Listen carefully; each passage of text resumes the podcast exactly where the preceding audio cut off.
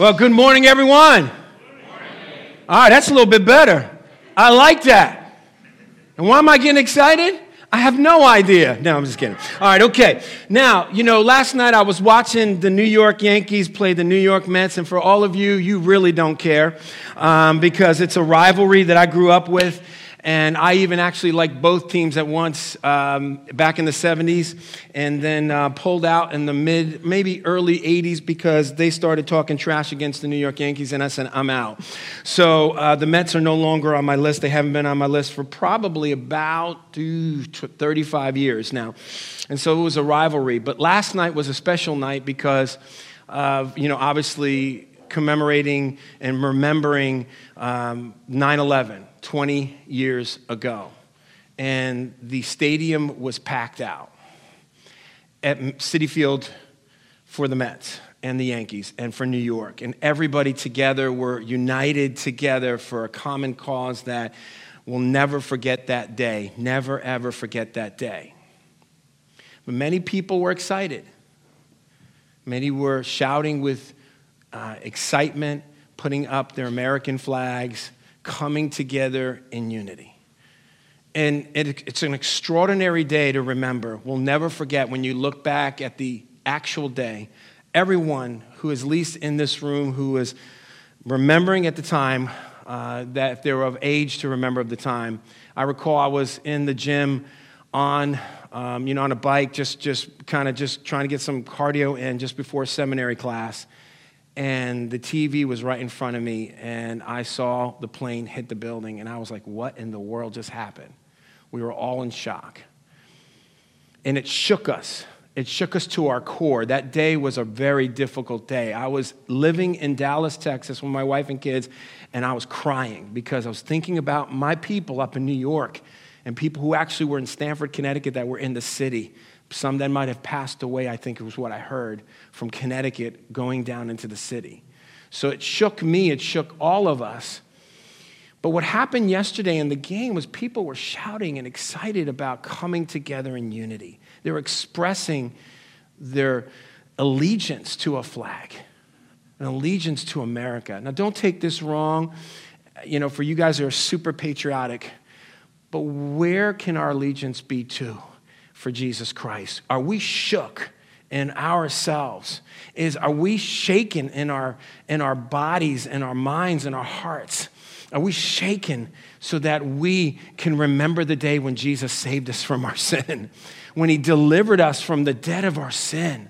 I mean, don't get me wrong, what happened on a 9 11 in 2001 was the, probably the worst day here in America that we can remember outside of December 7th when, when we, we were attacked at Pearl Harbor. And here, being attacked on our soil was amazing. Amazingly, sh- just we were shook to the core. But how many of us are shook to the core knowing Jesus saved us from our sin? I pray that that would move us to where we can sing and shout in our hearts for Jesus. Because the warning is God is calling each one of us. As we finish this last sermon sermon series our last sermon here on warning the five warnings in Hebrews I pray that we will not refuse the one who is speaking who is God. God speaks in many ways and forms and he can speak through judgments. He can speak through a sound of judgment. He can speak through a voice of a little whisper. He speaks through his word. He speaks through other people who are in Christ. He can even speak through someone who's not in Christ to get a hold of us, to warn us of where we are and how our influence is in the world. When we bear the name of Christian, someone sees how we live, and then the other person who's not in Christ says, Hey, wait a minute, aren't you a Christian?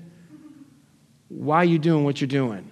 And like, yikes and then we're shook. It's like, ooh, I didn't think that an unbeliever would see what I'm doing. But we're always needing to be shook at our core. When you come here, like Tim said, are we here to worship?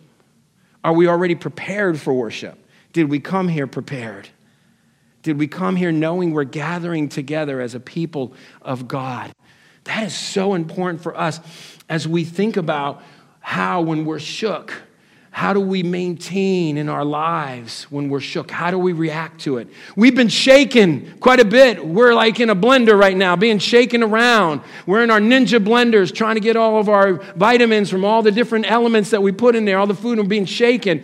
But ultimately, as, we're shaken, are we being brought to the unshakable faith of Christ? That's what we're going to talk about today the unshakable faith of Jesus Christ. And how we have to look at ourselves because I hope that we're shook about our sin. I hope that we're shook because if we're not, something's wrong. If we're not convicted about sin in our lives, Mayday, Mayday, Houston, Houston, we have a problem. We have a problem. We all have a problem. And so we have to ask those questions because it's so important when the warning comes from God and His Word that we have to recognize how important it is for us to be under this unshakable faith. So I ask a couple of questions here. If you had to record yourself for one day, what would you sound like? Wives, don't take this as a suggestion. don't record your husbands. Husbands, don't record your wives. Children, don't record your parents. Stop that now. Don't even get that thought in your head because that will really open up the eyes of many of us. Could you imagine? Just, just to think on that for a second. Then, number two, would you be judgmental, fearful, or faith filled? if you had to record yourself, um, you and I can all answer that question alone before God. And I'm sure the wife is nudging right now, saying, I know which one you are. And, uh, and, and husband, like, I know which one you are. But again, all of that to see, just to ask the question what does faith sound like? What does fear sound like? You know, we ask those questions, it's so important for us to recognize. You know, Hebrews 11 chapter 11, verse 1 says this Now faith is assurance of things hoped for, as we're in the book of Hebrews, the convictions of things not seen. Actually, the word assurance means to look forward to something with confidence that will come to pass. Hope in something. But exactly what? That's the question. The way the Lord wants it to happen or the way that we want it to happen? Uh oh. See, see, when we fear, is it possible that we are afraid of situations will not turn out the way that we want them to? So we're afraid. And so when God is in control, we're wondering, okay, Lord, I just want to help you. Can I counsel you? Can I talk to you a second? Lord, do you hear me, God? But what does the Bible say? The Bible says, are we to be the listeners or are we to be the ones who speak? See, in the warning today, it's like, do not refuse the one who is speaking. Who's speaking? Us or God? See, God is not interested in any counsel because he doesn't need the counsel. God doesn't need our interjections. Now, many would say to look to Moses when God and Moses were together in a relationship. We'll talk about it shortly, but Moses would interject and give some counsel to God. But did God really need the counsel, or was he just welcoming Moses in? Because God is in the infinitude, the unlimited, the immutable, the eternality of God, He's not in need of anything. And He doesn't need us. He can get the rocks to cry out praise to Him. So we got to watch out, because if He can make a donkey to speak, He can make me to speak. and I might equate myself, and some, you know, could be that. I don't say the word, but uh, let's just say that sometimes we can be donkeys. You know, and sometimes God has to get a hold of us to speak to us, to challenge us because we may not listen. And God's because we can be stubborn. God's not interested in us speaking, but here's what fear can do sometimes. I'll just share a couple of them. I got an article. It says fear becomes like a prison. You know, when Adam and Eve sinned against the Lord, they immediately covered up. When we fear, we isolate ourselves and hide from God because we're afraid. We're afraid that He may not do what we want him to do. So we hold God into what we call in contempt. We say, God, I don't want to talk to you right now because you're not t- making things turn out the way that I want them to. Or fear makes us lose focus. Noah had experienced one of the greatest trials on earth with 40 days of rain, causing massive flooding. He was told to build an ark to save civilization. He didn't lose focus. But it says that it says in the scriptures, but Noah found favor in the Lord, walked with God, and did everything the Lord commanded, and was righteous before God. He didn't complain, he didn't question, he simply just went forward and saying, I will focus on the Lord. He was obedient to the Lord. Sure, he was afraid, but the Bible didn't seem to say that. And it didn't say, Fear not, for I'm with you. God didn't say, Fear not, for I'm with you. Because it seemed like Noah knew that God was with him. He was willing to obey when the others were saying they were laughing at him. Or fear makes us listen to the outside influence.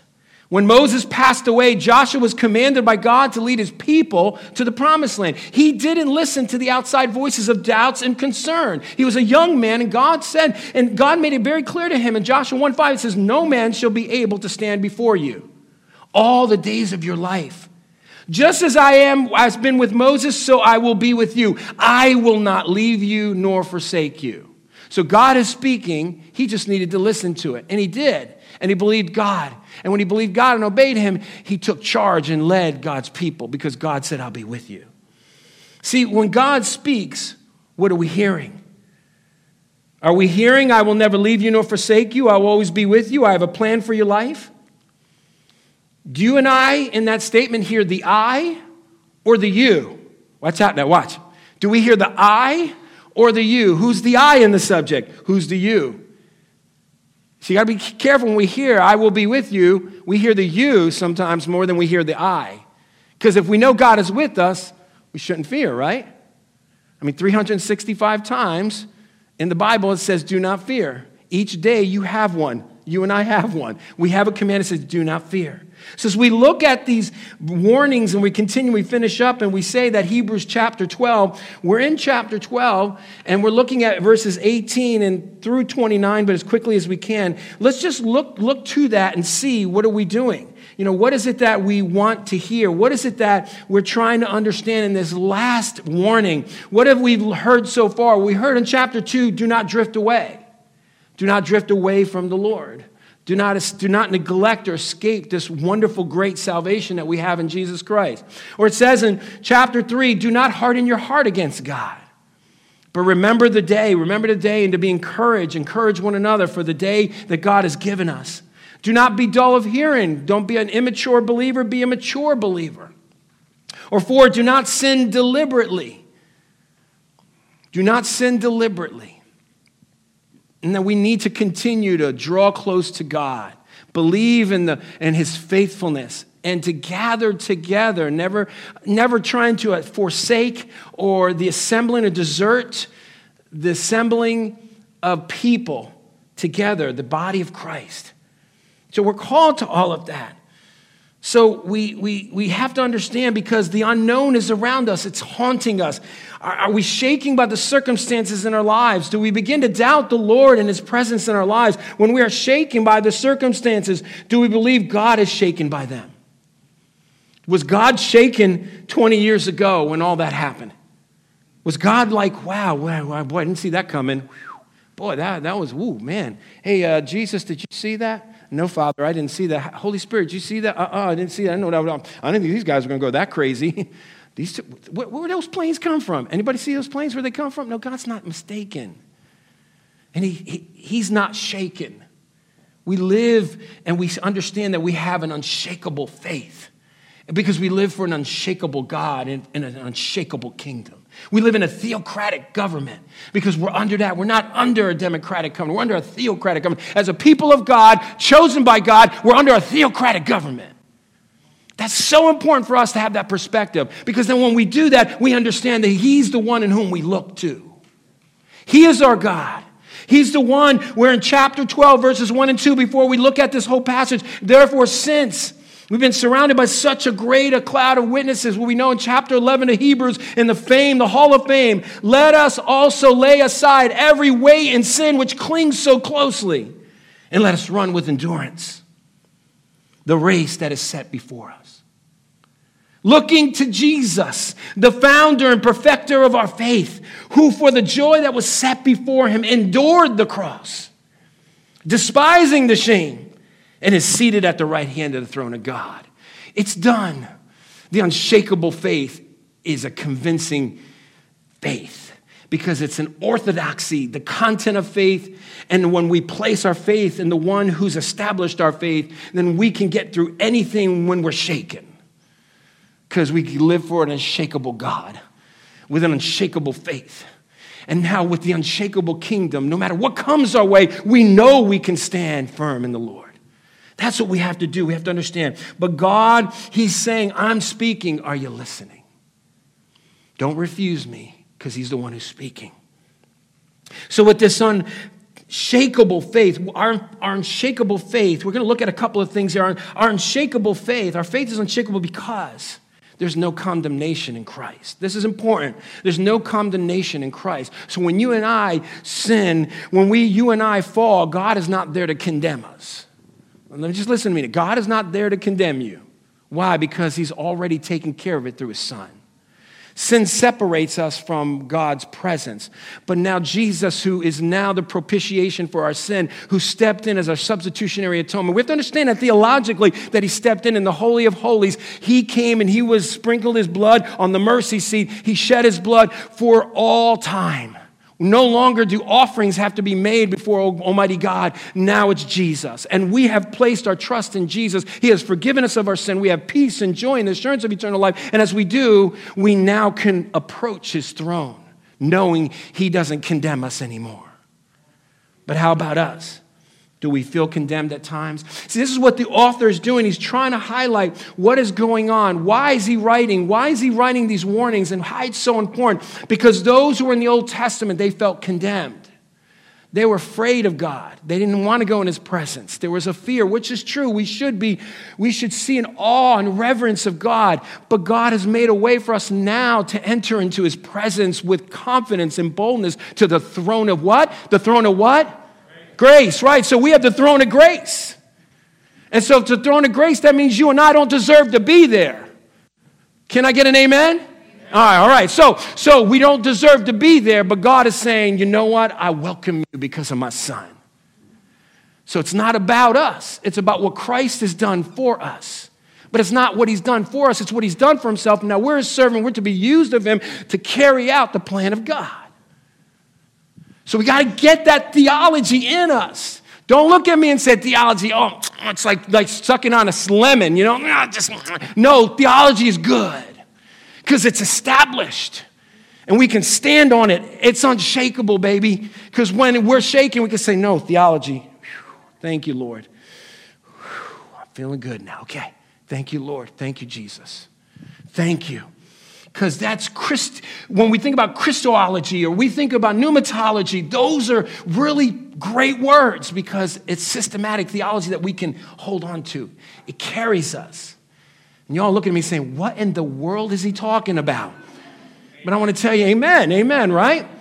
Because pneumatology is the study of the Holy Spirit, Christology is the study of Christ.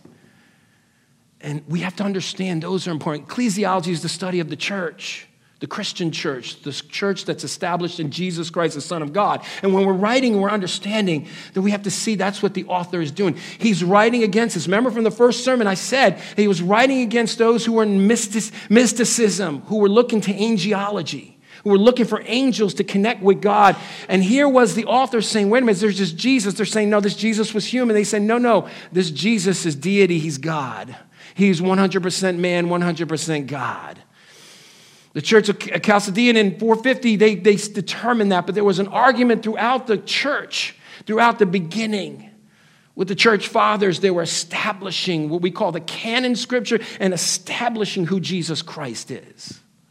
I get excited about that stuff because it's, it's a foundation, it's unshakable. And here's when now I'm spending so much time on this, I got to get into this now because I'm so excited. Hebrews 12, 18 through 20, read with me, says, For you have not come to what may be touched, a blazing fire and darkness and gloom and a tempest, and the sound of the trumpet and a voice whose words made the hearers beg that no further messages be spoken to them. Let me stop there. This is the episode that I'm going to talk about in Exodus chapter 19. Now, the episode is when the giving of the Ten Commandments, Moses on Mount Sinai, and he says, Moses on Mount Sinai, the people are below, and God is speaking, and he's shaking the grounds because of his presence. The smoke that was coming was his presence. By cloud, he would go through the day, and a fire at night to lead in his presence and his people. So he makes mention, but as the people were hearing about the judgments, they said, Please, we don't want to hear anymore. I don't want to hear anymore. I don't. I know there's sounds. It says there's. Look, look at the words. It goes. These are sounds There's a voice, like a sound of a trumpet, a voice, and who made the hearers beg. Now, Let me just give you a little. The word beg there is the same word for refuse. Now, the word beg means to ask, request. The word refuse means to reject, to deny. Now, euphemism, if you bring those two together, uh, scholars believe you get the word excuse. Watch now, watch now. Because we're begging, I don't want to hear any more of the judgment, because then what happens? I'm accountable. You know, like when the wife is telling the husband, you know, you need to be doing this. And we go into the nothing box and go one ear out there. We don't listen, right? We just kind of say, honey, I didn't hear you. What did you say? What, what did you say? We use an excuse that we didn't hear because if we hear it, then we're accountable. So we just say, honey, I- am sorry, I was watching the football game. Or when, you know what, you know, husband, the same thing. You're trying to talk to your wife, you're bearing your heart, because usually men, we're not very, you know, too emotional opening up, but we want to talk sometimes, and the wife is trying to do six things at once. And doing, and then you're like, Are you listening to me? Uh, yeah, yeah, yeah, I'm listening to you. Now, maybe you have the ability to do that, but sometimes you think you do, but you really don't. And the wife is sitting there struggling. I, I think I heard you, but I'm not sure. But sometimes they don't want to hear the blah, blah, blah, blah, blah, blah. Why? Because then they'll be accountable. And so we use that excuse. But with us, with God, when God is speaking, are we listening? What do you say? Oh, God, I didn't hear that one. What did you say? I didn't, oh, was I supposed to do that? Oh, I didn't know. Oh, that's in your word? Oh, I haven't been there yet. Okay, well, hold on a second. God's saying, I clearly said in my word, oh, I'm sorry I didn't hear. See, when we don't read the word of God, we don't think we're accountable. right? So we excuse it. I didn't know. I didn't never read that before. But we're still accountable. We're still accountable. Right? Because why? Who says we're accountable? Did I say we're, we're accountable? No, I'm, one, I'm sitting there with you saying, please, Lord, have mercy on me. God is saying we're accountable. Watch out now, because we're accountable to what God says in His Word by the power of the Holy Spirit. Because if you bear the name of Christ, you and I, who have the Holy Spirit in us, we're accountable. Right? Can I get an amen? Amen. Okay, not as confident though, because y'all, you know, amen. Okay, all right, okay. So now we have this, now this just trembling and this thing is going on. So he goes on, he goes on to say this For they could not endure the order that was given, even a beast touches the mountain, it shall be stoned. Wow. Indeed, so terrifying was the sight that Moses said, I tremble with fear. Let me tell you where it comes from. It's coming from chapter 19, verses 16 through 19. It says, On the morning of the third day, where thunder and lightnings and a thick cloud on the mountain, the presence of God and a very loud trumpet blast, so that all the people in the camp trembled, then Moses brought the people out of the camp to meet God. And they took their stand at the foot of the mountain. They weren't to touch the mountain, they took their stand. He gathered all these people. But Moses was with God because he could approach God because God allowed him to be in his presence. He had a relationship with him. And it goes on this it says, Now, now Mount Sinai was wrapped in smoke because the Lord had descended on it in fire. And the smoke of it went up like smoke of the kiln, and the whole mountain trembled greatly. The whole mountain was shook, it was shaking and they were shaken. And it goes out, it goes, and as the sound of the trumpet grew louder and louder, Moses spoke, and God answered him in thunder. So God spoke. Moses spoke to God, God spoke to Moses. Moses was able to approach God, and God was able to speak because he was the mediator. Moses was the mediator. Remember in chapter 3? He's the mediator. Moses, but yet Jesus is greater than Moses, more superior than Moses, but he's the mediator. We're going to see that in a second. So then it goes in verse 18 of chapter 20, after the giving of the Ten Commandments, it says this. It says, Now when all the people saw the thundering flashes and lightning, the sound of the trumpet, and the mountain smoking, again, all of this God speaking, the people were afraid and trembled, and they stood afar off and said to Moses, You speak to us, we will listen, but do not let God speak to us lest we die. How about us? Are we that afraid of God, or do we fear the Lord? Do we do that to him saying, Well, Lord, you know what? I'm not sure if I can be in your presence. I don't know, Lord. I'm afraid if you see this sin, well, he already sees it. But if we see, if you see this sin, Lord, I don't know if you're going to receive me. But the Bible says if you confess your sin, he is faithful, just, will forgive you of your sin and cleanse you from all unrighteousness. So he's given us that opportunity to approach him. The thing is, do we have a problem with that? do we have a problem with doing that? When God speaks and we respond, do we have a problem with confessing our sin? I say we do sometimes. I think it's difficult to see ourselves and to question that because this was the episode in Mount Sinai. Now we're going to talk about a Mount Zion in just a minute. Moses said to the people, Do not fear, for God has come to test you. That you fear him may be before you, that you may not sin. That's the warning. So the fear is not to catch us and get us out, but it is to ultimately test us and help us to walk with the Lord. So he says, The people stood far off when Moses drew near to the thick darkness where God was. I mean, Moses draw near, they didn't. So it's important we understand there's no condemnation to those who are in Christ Jesus, none at all. So it's important for us. And number two, you know, I'm sorry, number two, this, this thing, that remember, God doesn't set up for failure, but for freedom. God wants to set us free. He's not saying that when you, we go before Him, He's going to judge us, He's going to call all our sin out. No, He wants to set us free from our sin. See, when, when God shakes things up, we shouldn't be shaken. That's where I think is the litmus test. If we truly are an unshakable faith, when God shakes things up, even in the testing, we are not shaken. Why? Because we're grounded in the unshakable faith of Christ. Number three, when, when God speaks, it's not condemning voice, it's a comforting voice. God is working out. He's comforting us through the struggle, through the trial, through the heartache, through the pain, through our sin, through the struggle of a pattern of sin in our lives. That if we're shaken through that, that's a good thing. I mean, it's, hopefully it's conviction. Now we take our shakenness and say, God, I'm coming before the unshakable God with your unshakable faith. Change me, God. Conform me to the image of Christ.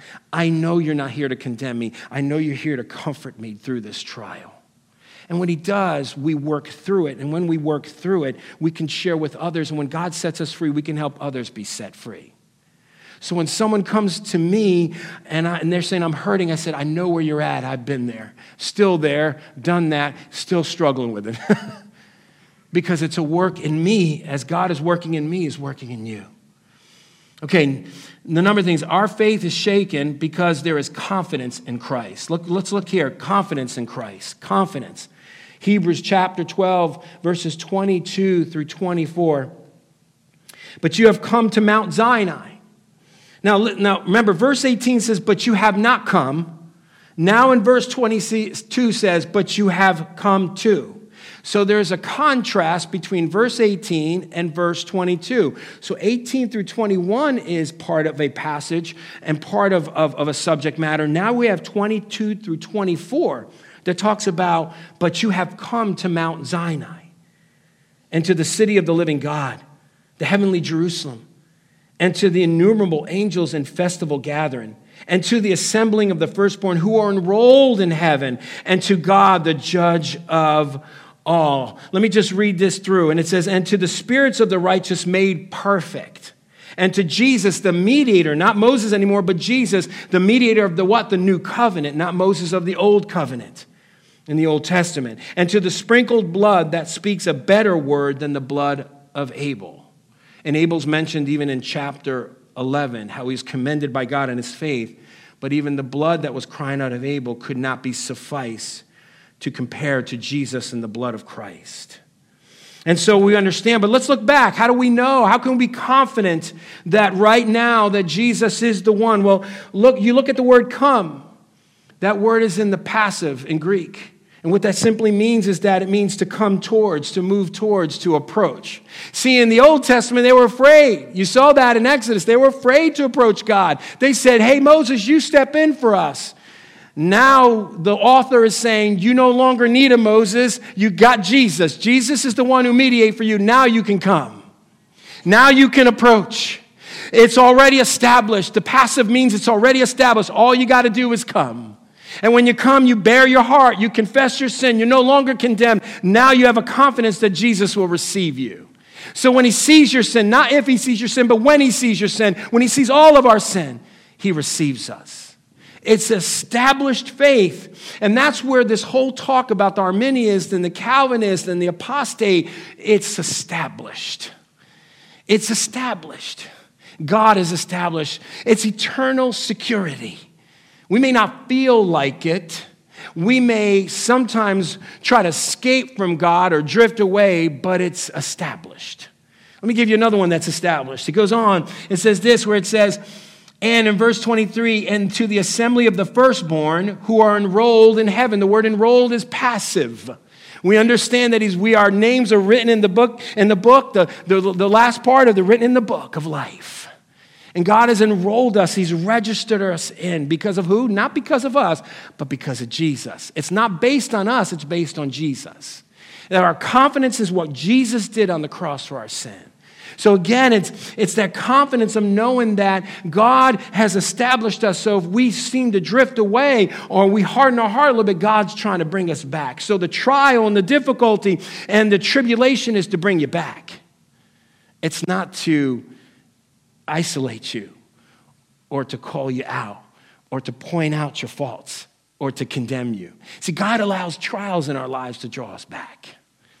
He does. He allows those because He's trying to knock on the door of our heart. And He's like, hey, did you forget about me? I'm Jesus who saved you from your sin. I'm allowing some things, I'm shaking things up right now because you know why? I need to get you back to the unshakable faith. Don't focus on the shakable kingdom that's created but yet removed by me because at the end I'm going to remove it all. I'm right here. Come on back. I love you. I receive you. I'm allowing this for a purpose. It might even be a test. Testing one, two, three, testing. And God is doing that. He's establishing us. And then lastly, it says this, and to the spirits of the righteous made perfect. Now, the word perfect is in the perfect tense. That means made perfect. You got to understand something about justification, sanctification, and glorification, all right? The three phases of salvation. Justification is declared righteous. Glorification is made righteous. In our position, sanctified, in our position, we're progressing toward being made righteous. You know, when you and I are made righteous, when we're in His presence, because we're already enrolled, we can come into His presence and we're made perfect because God has us in. It's already locked in, but the question is, will we draw near to Him like it says in chapter 10? Remember, let us draw near with approach. Come to Him. That's all He's asking us to do. So the warning is hey, if you drifted away, come to me. Don't refuse the one who's speaking. I'm speaking. You need to listen. And so that's where that confidence is. See, we have to understand this that God doesn't set us up to be fearful, but faithful. He's not there to condemn us. He doesn't want us to be fearful. He doesn't want us to be afraid of Him. He wants us to draw close to Him. He loves us. He's applauding for us. He's carrying us through the trial. He's saying, Trust me, I'm a safe place.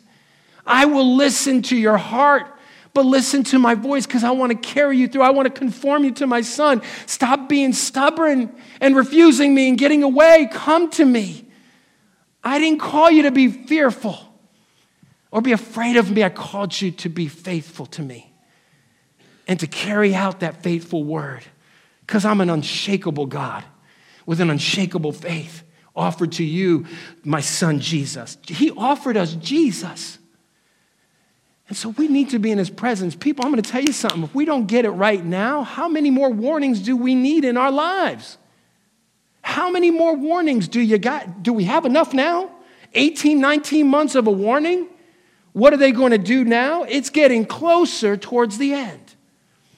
We need to understand God's calling us. When, when, when we know God is not out to confuse us, I think then we will not refuse Him. We will not refuse Him. The last part of this passage is really simply this.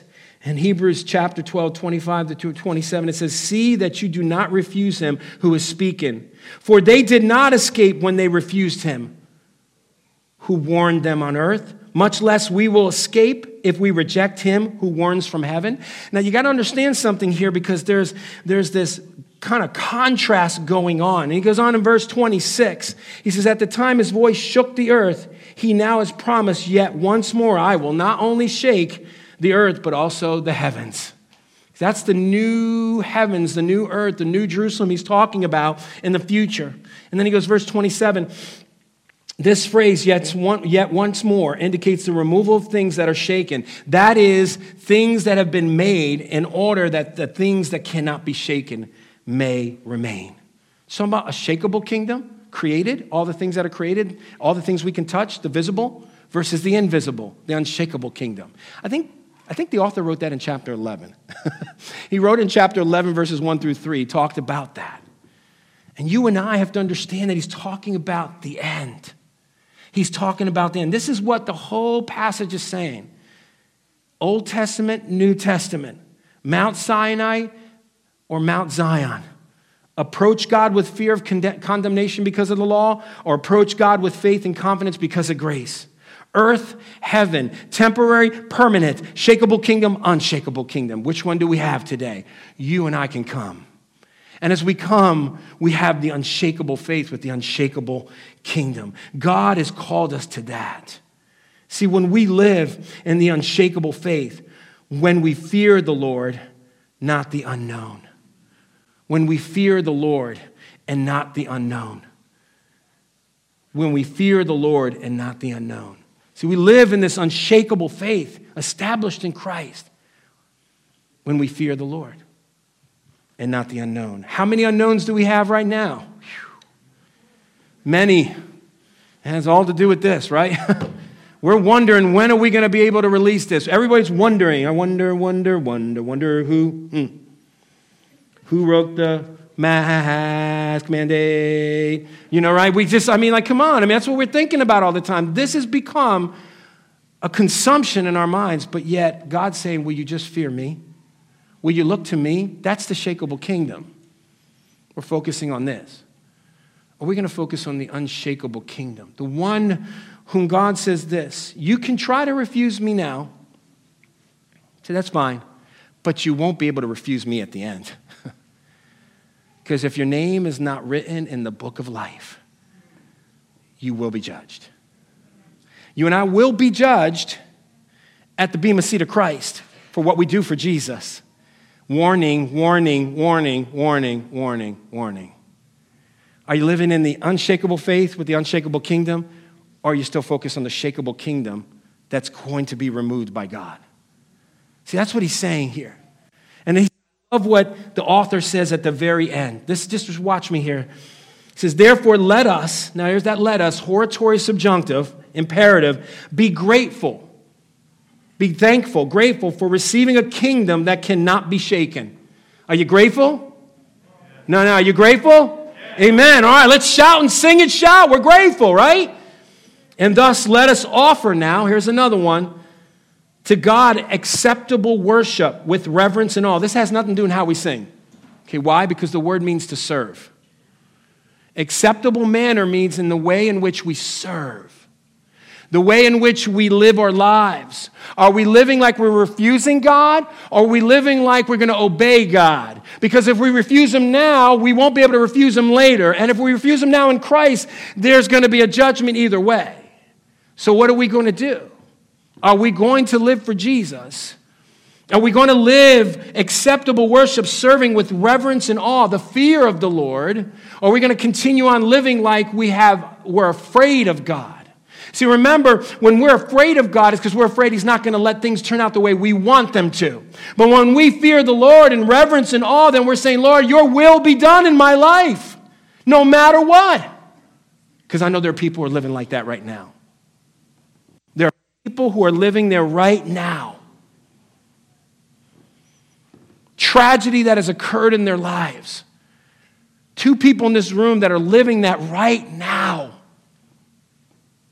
And many of us, too, when we hear of tragedy and we're shaken by someone who has just been diagnosed with cancer or have been or have heard of a loss like the owner at Galazzio's on La Plata passed away on Monday in a heart attack at 45 years old. Nikita Koloff, myself, and Frank Shelton and his son were in there on Saturday. The last post he made, and I was told by Frank this, the last post he made is of me and Nikita sitting there standing in front of the restaurant. That was his last post on Facebook before he died.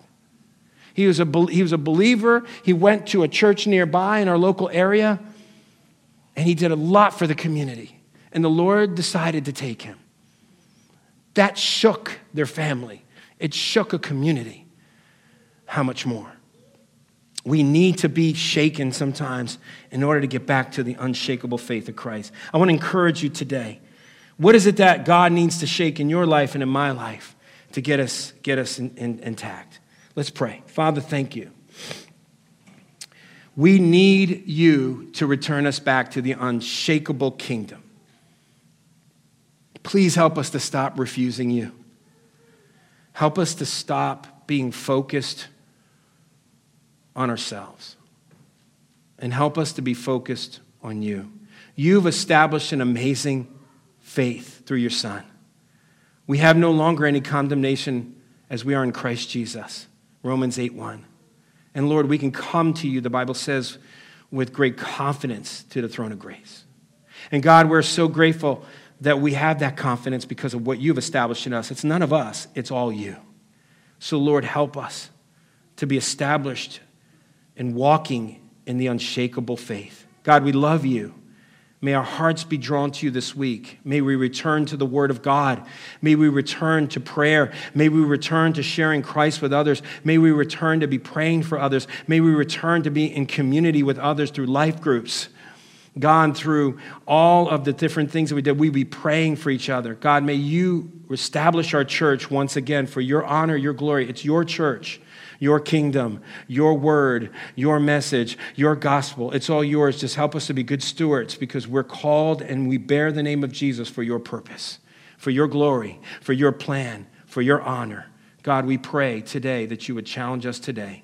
In Jesus' name, amen.